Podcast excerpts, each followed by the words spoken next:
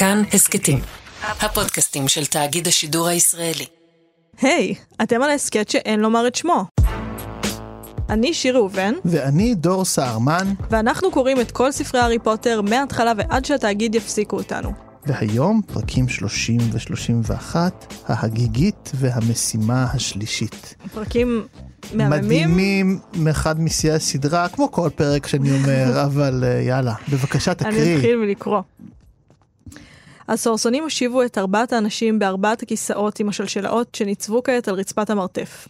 היה שם אדם אב בשר שבהה בקראוץ' במבט חלול, אדם רזה יותר שנראה לחוץ יותר ועיניו תהילו לכל עבר, אישה בעלת שיער כהה, סמיך ומבריק ועיגולים שחורים מתחת לעיניים, שישבה בכיסא השלשלאות כאילו הוא כס מלכות, ונער בשנות העשרה המאוחרות שנראה פשוט מאובן מרוב פחד.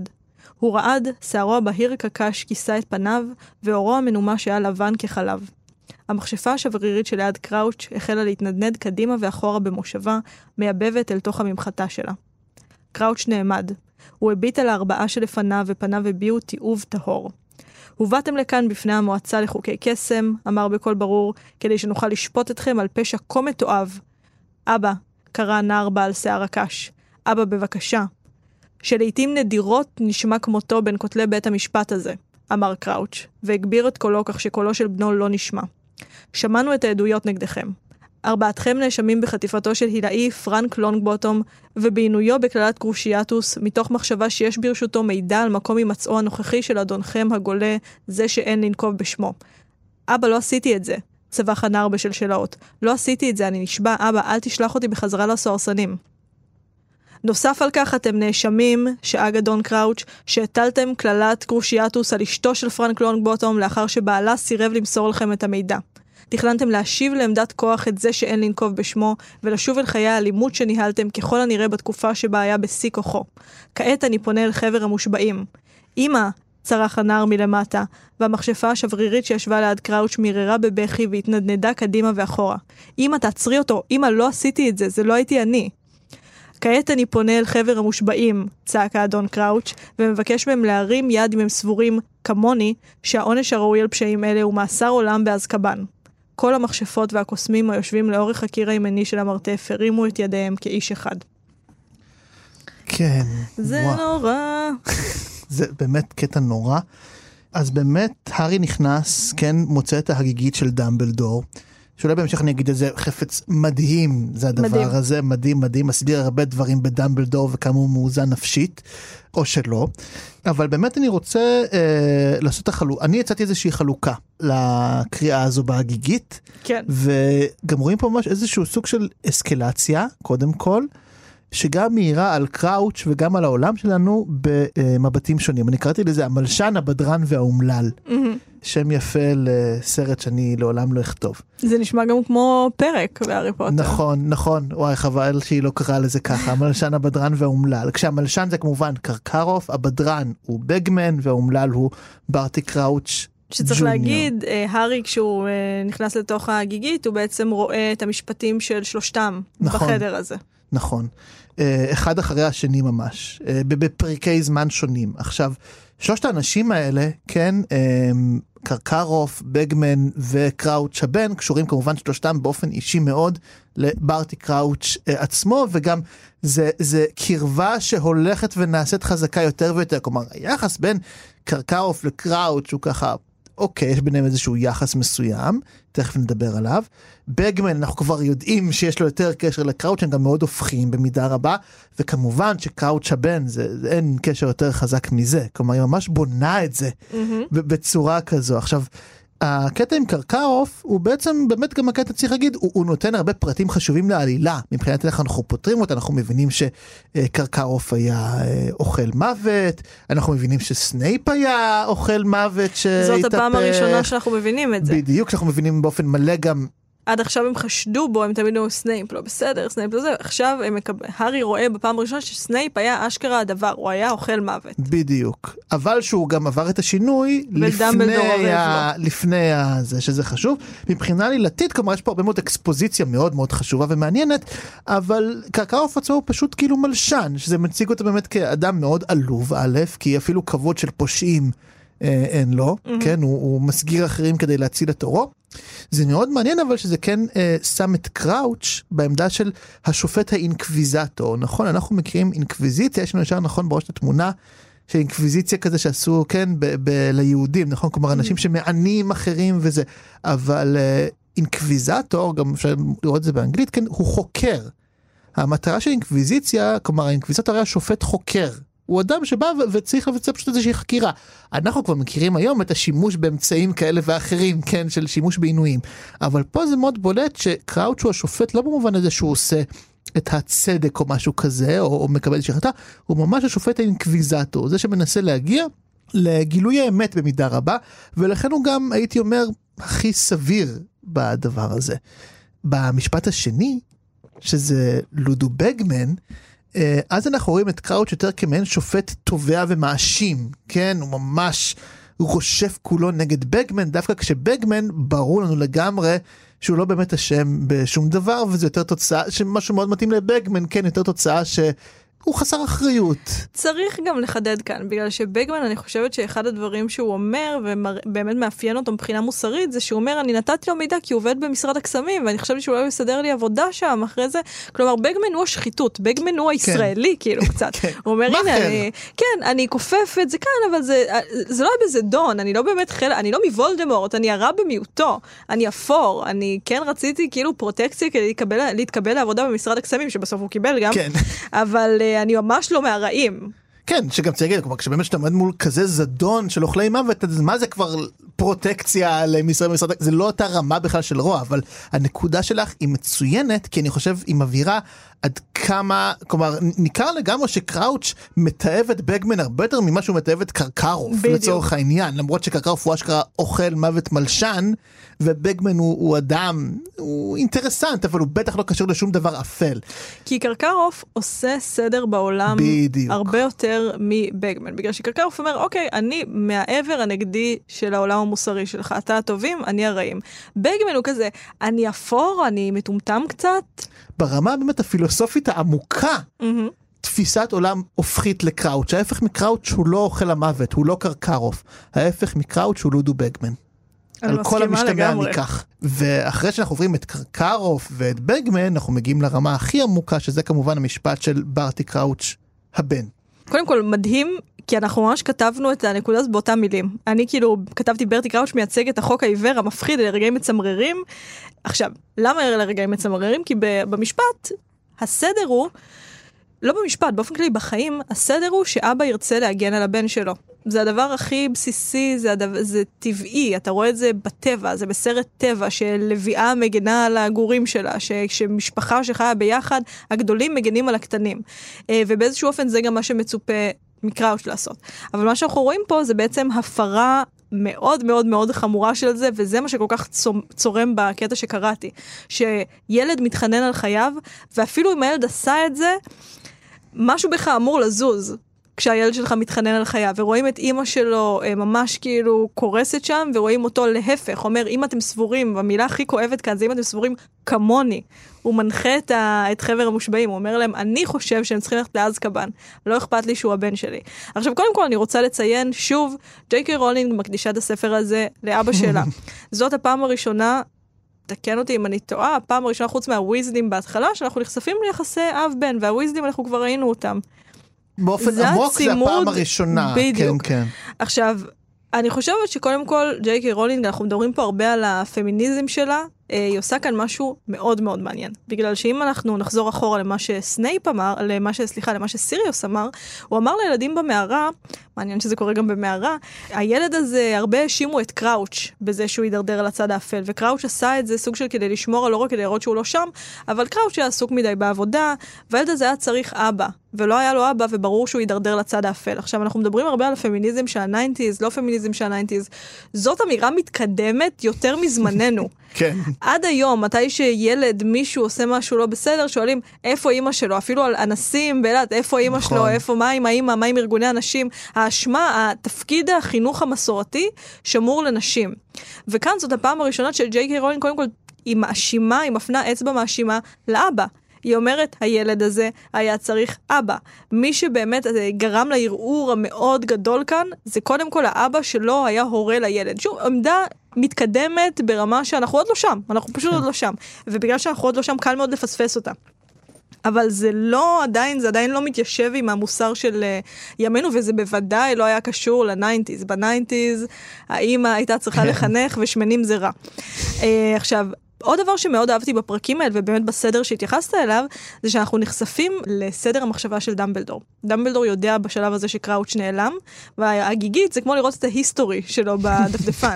אנחנו רואים שהוא חשב על, על קראוץ', הוא אמר, אוקיי, היה את קרקרוף, הוא באזור שלו, בגמן באזור שלו, ואז הוא נזכר בבן שלו. עכשיו, זה מעניין לשאול למה, בגלל שדמבלדור, כמו כולנו, יודע שהבן של קראוץ', ברטי קראוץ' ג'וניור ואשתו, מתו. למה הוא נזכר בזה?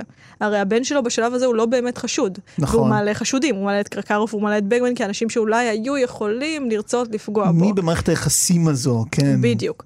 עכשיו, אני חושבת שהסיבה שזה עולה לדמבלדור, זה בדיוק מה שאמרתי בהתחלה. יש כאן ערעור כל כך מהותי של האנושות, של המוסר האנושי, אפילו לא אנושי, זה חייתי, אתה, אתה הולדת משהו, גידלת משהו, אתה רוצה שיהיה לו טוב, גם חתול, אני רוצה שיהיה לו טוב, והוא לא יצא לי מהגוף, ולכן אני חושבת שדמבלדור נזכר בזה, בגלל שמה שקורה כאן זה עיוות קרמטי, ממש, כלומר לקראוץ' יש חוב קרמטי בדבר הזה, ואם יש דבר בעבר שלו, שהיה עלול לגרום לו להיעלם, שהוא צריך להיענש עליו, זה הדבר הזה.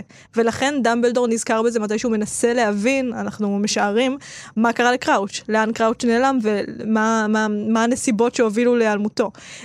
וזה בעצם מראה לנו עד כמה עמוק היה הטעות הזאת שקראוץ' עשה מול הבן שלו. כאילו הפשע של קראוץ' יותר משהו היה כלפי הבן שלו, הוא היה פשע כלפי הטבע, כלפי הסדר שבו דברים צריכים להיות.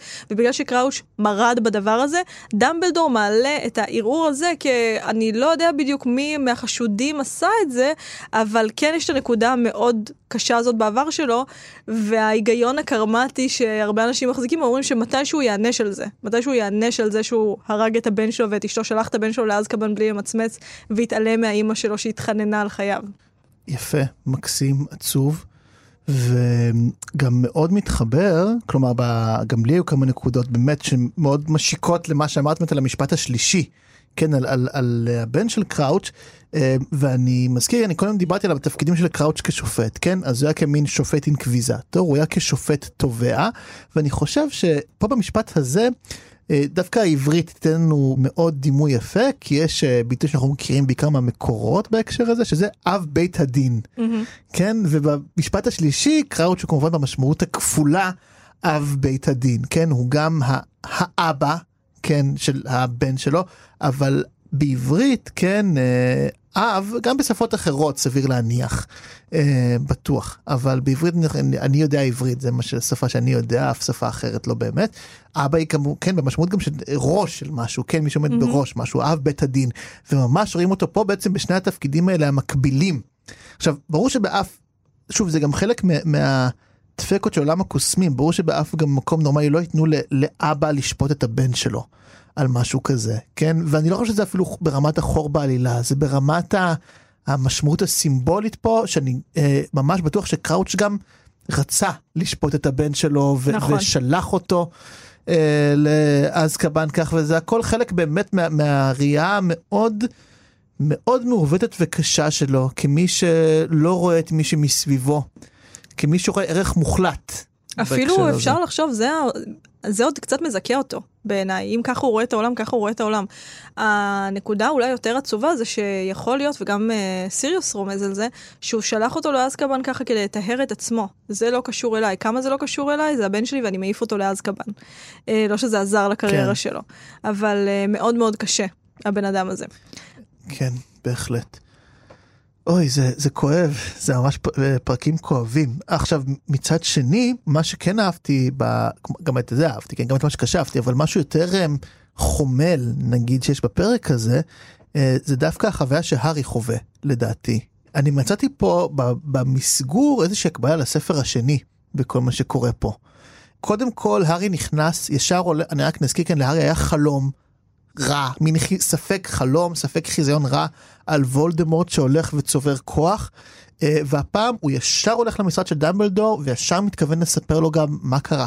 יש פה איזושהי התקדמות במוכנות של הארי לסמוך על דמבלדור, רק נזכיר בספר השני, עם כל הבלגן שיש סביב היורש של סלית'רין וזה, דמבלדור מזמן את הארי לשיחה, והארי לא מגלה לו כלום, כלומר mm-hmm. הוא עדיין לא מספיק סומך על דמבלדור, באמת, ומובן גם למה הוא לא סומך, כן?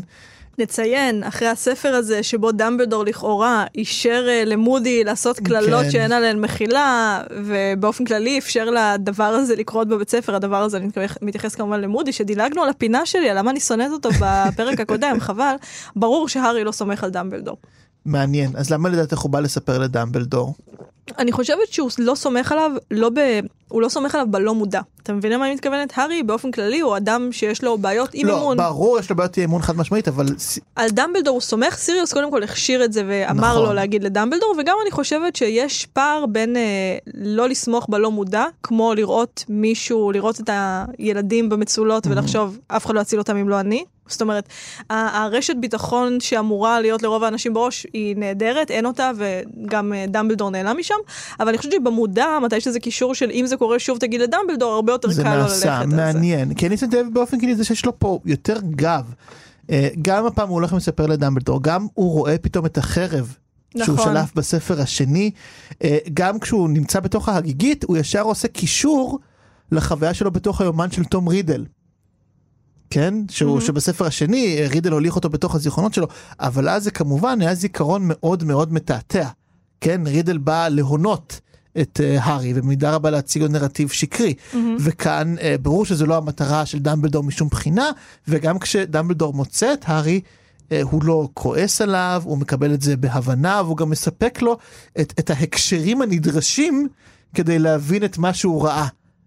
באותו הרגע, זה מתחבר לזה שגם בפרקים האלה מאוד בולט עד כמה רון והרמיוני עוזרים להארי, עד כמה סיריוס מתכתב איתו כל יום, הוויזלים כן באים לתמוך בהארי לקראת המשימה השלישית, יש להארי פה הרבה יותר גב מבעבר, גם בשלים של הספר, כמובן שזה בעיניי, אני יודע איך הספר הזה ממשיך, זה מין הכנה למשהו מאוד מאוד גדול שעומד לקרות, כלומר הגיבור בשיא האודיסאה שלו, כן, שוב, ספר התבגרות, ספר מסע, כל הספר הרביעי, mm-hmm. והנה כל האנשים האלה עומדים מאחוריו עכשיו, ונותנים לו את התמיכה הזו. נכון. והוא נמצא פה באיזושהי עמדה אחרת, שגם תיתן לו הרבה מאוד כוח, לדעתי, באמת, באתגרים שבאים אליו.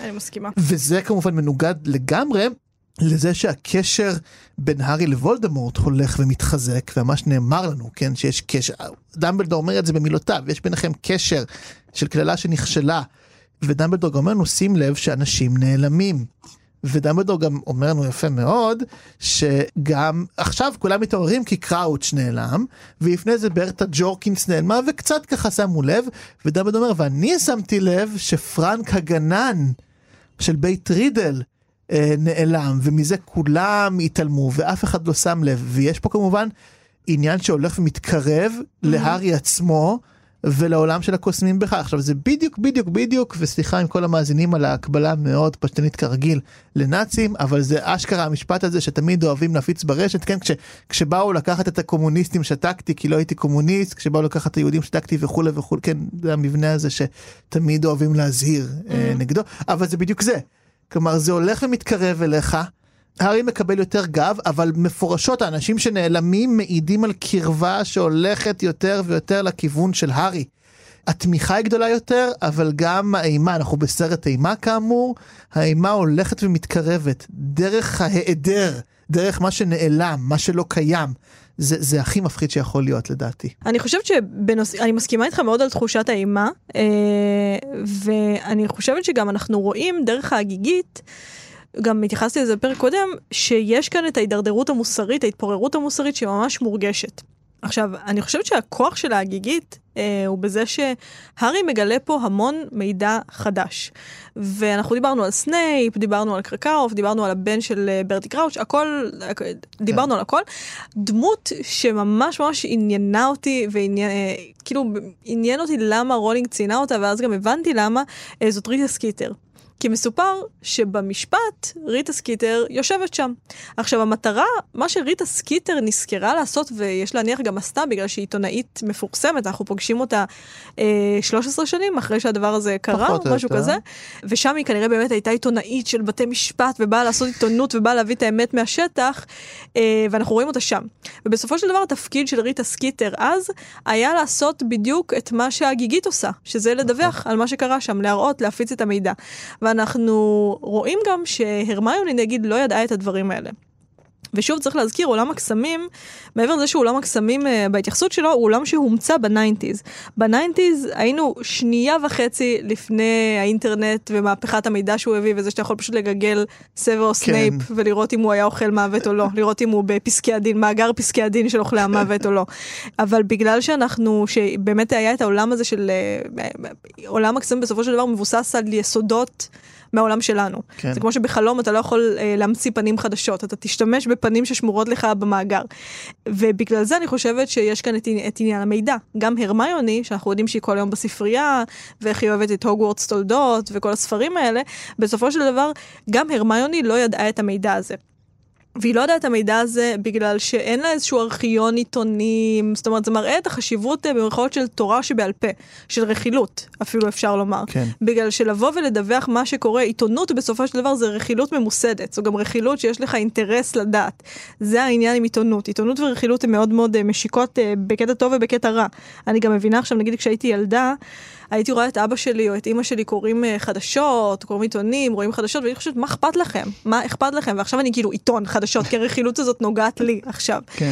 אז אני חושבת שבנושא ההידרדרות, אנחנו גם רואים דרך הפער בין ממש כמה פרקים לפני זה, מה שריטה סקיטר עשתה להרמיוני, לבין התפקיד של ריטה סקיטר שם. שהיא לא באה ומחפשת בטורניר הקסמים המשולש רכילויות לכתוב, היא באה ודיווחה מאוכלי המוות. אז אנחנו גם רואים מצד אחד את החשיבות שיש לעיתונות, זאת אומרת, ג'יי קי רולינג לא סתם יכלה לא לציין שריטה סקיטר שם, נכון. אבל היא מציינת. והיא מראה לנו גם תוך כדי זה את הסיאוב של העולם הזה, ואת איך השנים האלה בלי וולדמורט עברו על עולם הקוסמים, ואיך כל הסקנים הקטנים, בגמן נהיה עוד יותר הסקן, והוא מזהם את התחרות, ואיך ריטה סקיטר הפכה להיות רחלנית כזאת שמפיצה פייק ניוז בכל מקום, ובעצם כולם שם. פחות או יותר, ההידרדרות שכל אחד ואחד שם עבר, ולקראת מה היא מובילה. אבל מצד שני גם אהבתי מאוד את זה שהיא מראה לנו את החשיבות, וזה עניין אותי במיוחד עם הרמיוני, שיושבת ואומרת איך כאילו לא ידעתי את זה, מה עושים עם כל המידע הזה, כי המידע הזה לא נמצא בספרים, ויש גם חשיבות, היא גם מראה לנו את החשיבות של עיתונות, או רכילות, או כל דבר כזה, או מידע בסופו של דבר שיכול לעבור רק מאחד לאחד, רק מזיכרון, רק מסיפור, ואת הערך הזה ג'יי קיי רולינג מראה לנו, והיא גם מראה לנו שהוא לא נמצא בספרים, ונכון לניינטיז, הוא גם לא, גם עכשיו אני לא יודעת אם הוא בספרים, אבל עכשיו הוא באינטרנט.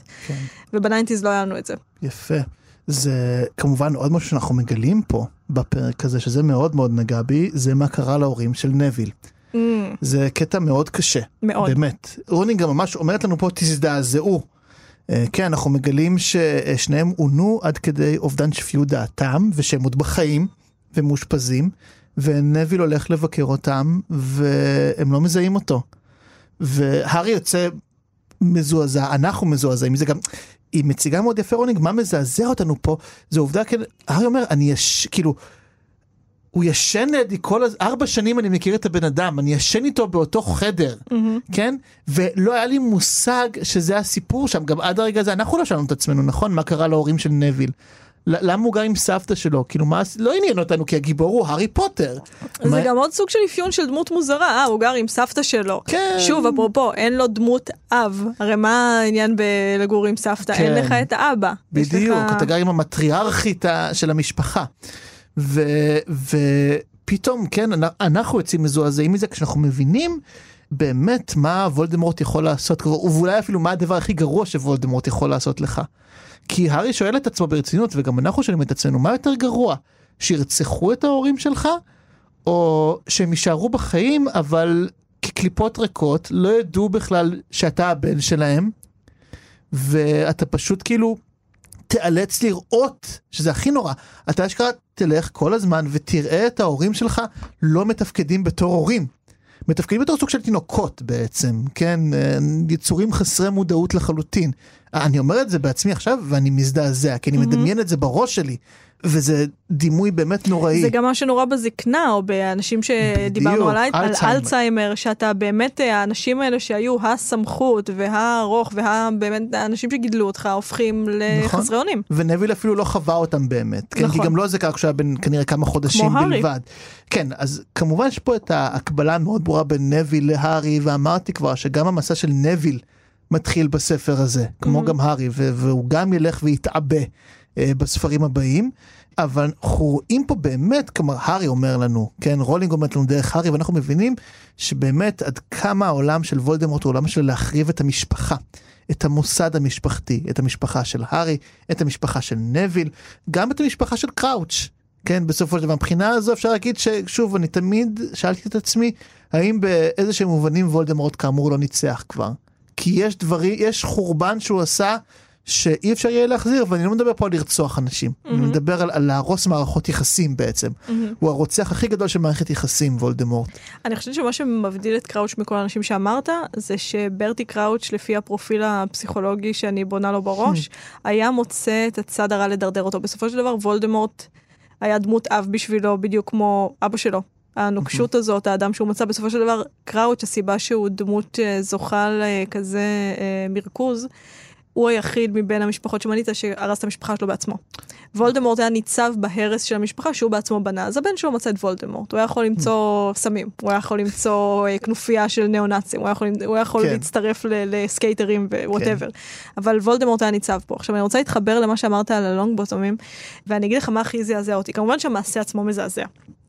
אבל מה שאנחנו מגלים בפרקים האלה בנוסף, זה שבניגוד למה שהיה אפשר אולי לחשוב, האנשים האלה, אוכלי המוות שעינו אותם, הם עשו את זה אחרי שוולדמורט נפל.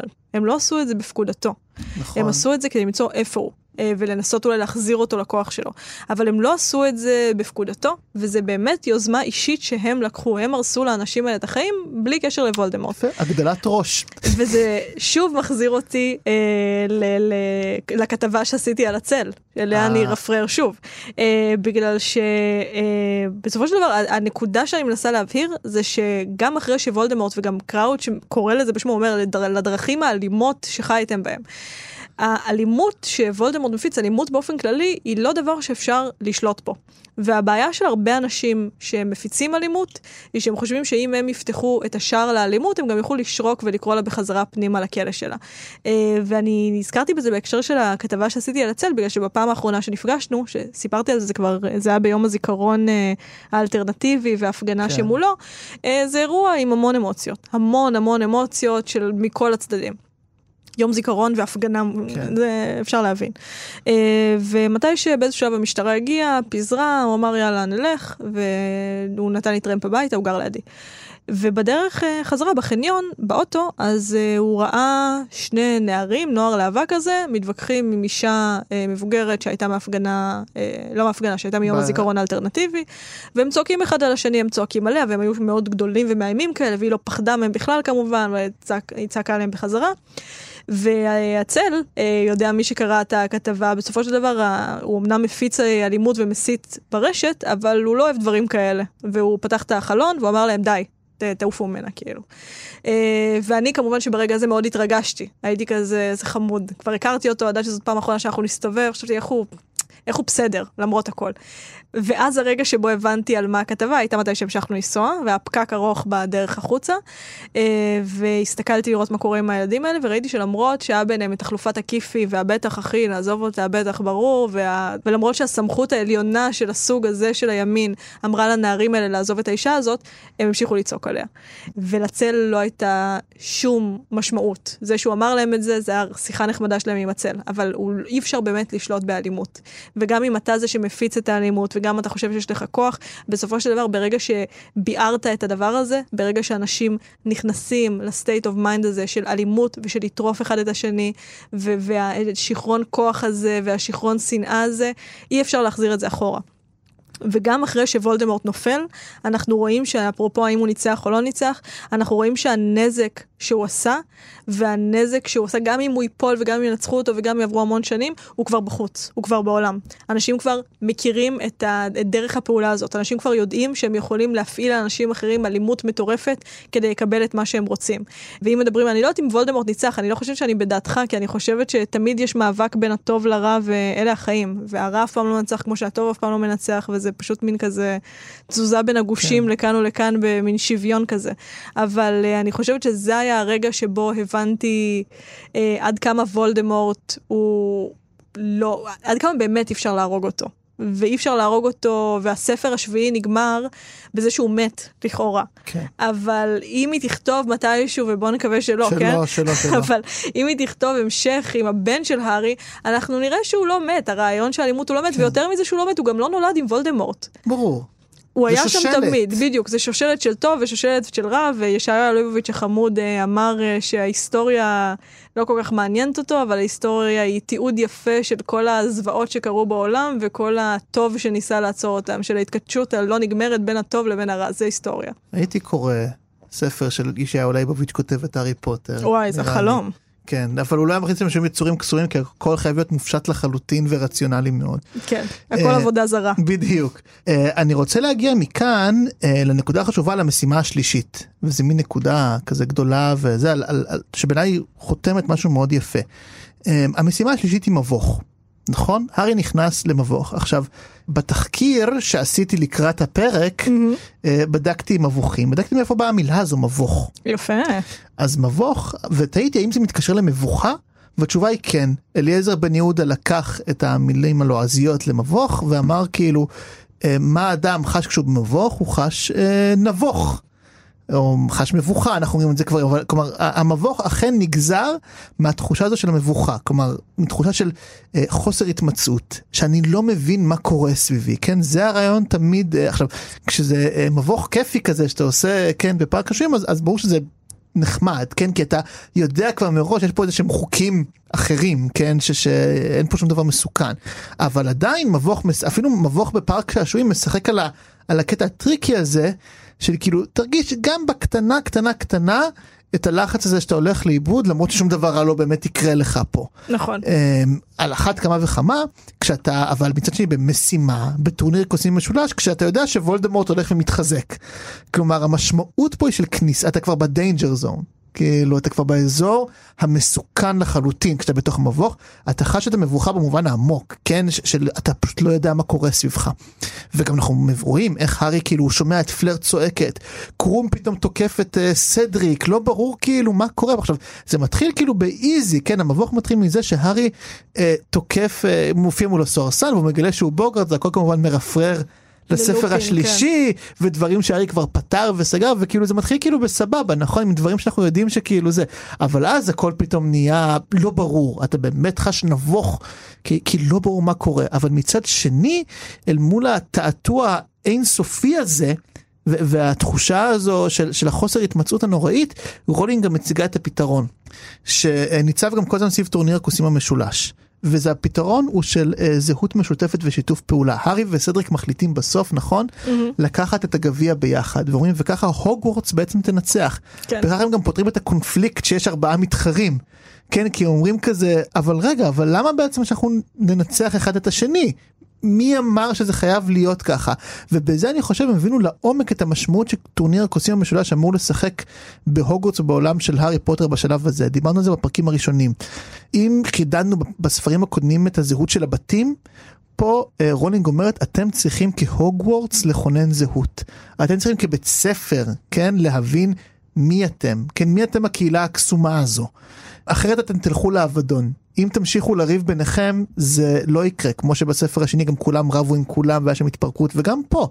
אנחנו חווינו גם בספר רביעי, הרבה רגעים שהתפרקות בעיקר בינלאומית, כן, בין בתי הספר, יש הרבה חשדנות, הרבה אי אמון, שרק גם הולך ומתגבר. גם רואים את זה מתי שקרו מותקף, וקרקאוף יורק על הגלימה של דמבלדור, והגריד מצמיד אותו לעץ, ואומר להרי אל תסתובב איתם בכלל. פתאום גם הגריד נגדם, גם סיריוס מזהיר את הרי אפילו, מה אתה מסתובב עם, כאילו גם דמויות שוב מאוד טובות, אנחנו נכנסים כבר לעולם של חשדנות מוחלטת, ופה רולינג אומרת, זה בלתי אפשרי. חייבים לשתף פעולה אחד עם השני. קודם כל ביניכם, בתוך הוגוורטס, אתם חייבים לפעול ביחד. כי מה שוולדמורט ניסה לעשות בעצם, זה קודם כל, וגם אנחנו נגלה בהמשך עד כמה הוגוורטס היה מקום חשוב לוולדמורט, כמו שהוא חשוב להרי, אבל אם עבור הרי, הוגוורטס הוא בית, כלומר, והוא יכול גם לבנות את הוגוורטס כמקום מאחד, כמקום שבו כולם יפעלו ביחד. מה שוולדמורט ניסה לעשות זה בעצם לקרוא את הוגוורטס מבפנים. גם סיריוס זורק פה על זה משהו באחד הפרקים שאומר, הייתה לוולדמורט חבורה שהפכה לאוכלי למוות, כן? כן. הוא ניסה לפרק את המקום, הוא ניסה להרוס אותו מבפנים. התפקיד של הארי יותר מלהביס את וולדמורט ולנצח אותו בדוק-חף שרביטים, זה להציג עולם ערכים אחר, וזה לאחד את הוגוורטס וליצור זהות משותפת, והנה, פה אנחנו באחד השיאים של האודיסאה, כי הוא מושיט יד לסדריק, זה רעיון של הארי, נכון. כן, שהוא אומר, ביחד אנחנו נעשה את זה. כי, כי כן, זה, זה אה, נו, אפרופו סבים מן והצל, איפה יש את השורה הזו של ביחד... אה, ביחד נשרוד לחוד ליפול? שיחה, אבל זה זה. לא, זה, זה פשוט בסדר. זה. סבלים מן הלבין את הכל. טוב, אז אנחנו נסיים. Uh, כן, סיימנו את הפרקים הממש יפים האלה, ממש. ונמשיך על פרקים uh, מדהימים. בעצם רק כדי להביא, להבהיר לקוראינו איפה אנחנו עומדים, אנחנו מסיימים בפרק שנגמר בזה שהרי וסדריק לוקחים, נוגעים שניהם בגביע האש. ומכאן המשך יבוא uh, על היוסטור ולהקתו. אז אנחנו נקרא בשבוע הבא את פרקים שלושים ושתיים, שלושים ושלוש ו-שלושים וארבע, דם, בשר ועצם, אוכלי המוות ופריורי אינקנטטם. זה יצא לי ככה עמוק, כי ניסיתי לקרוא את זה לאט עם הניקוד ולהבין מה אני קורא. זה יפה מצדך, אני פשוט אומרת פרבון, בגלל זה לא קיבלת את התפקיד הזה. פרק שלושים וארבע. אנחנו זמינים להזנה באתר כאן ובכל אפליקציות ההסכתים הקיימות. חוץ מזה אתם מוזמנים להצטרף אלינו לקבוצת הפייסבוק, הקבוצה שאין לומר את שמה, ולעקוב אחרינו ברשתות, ברשתות השונות. בהחלט, תודה רבה שיר. תודה רבה דור, ואני רוצה לומר תודה רבה לירדן מרציאנו שהפיקה אותנו וערכה. תודה.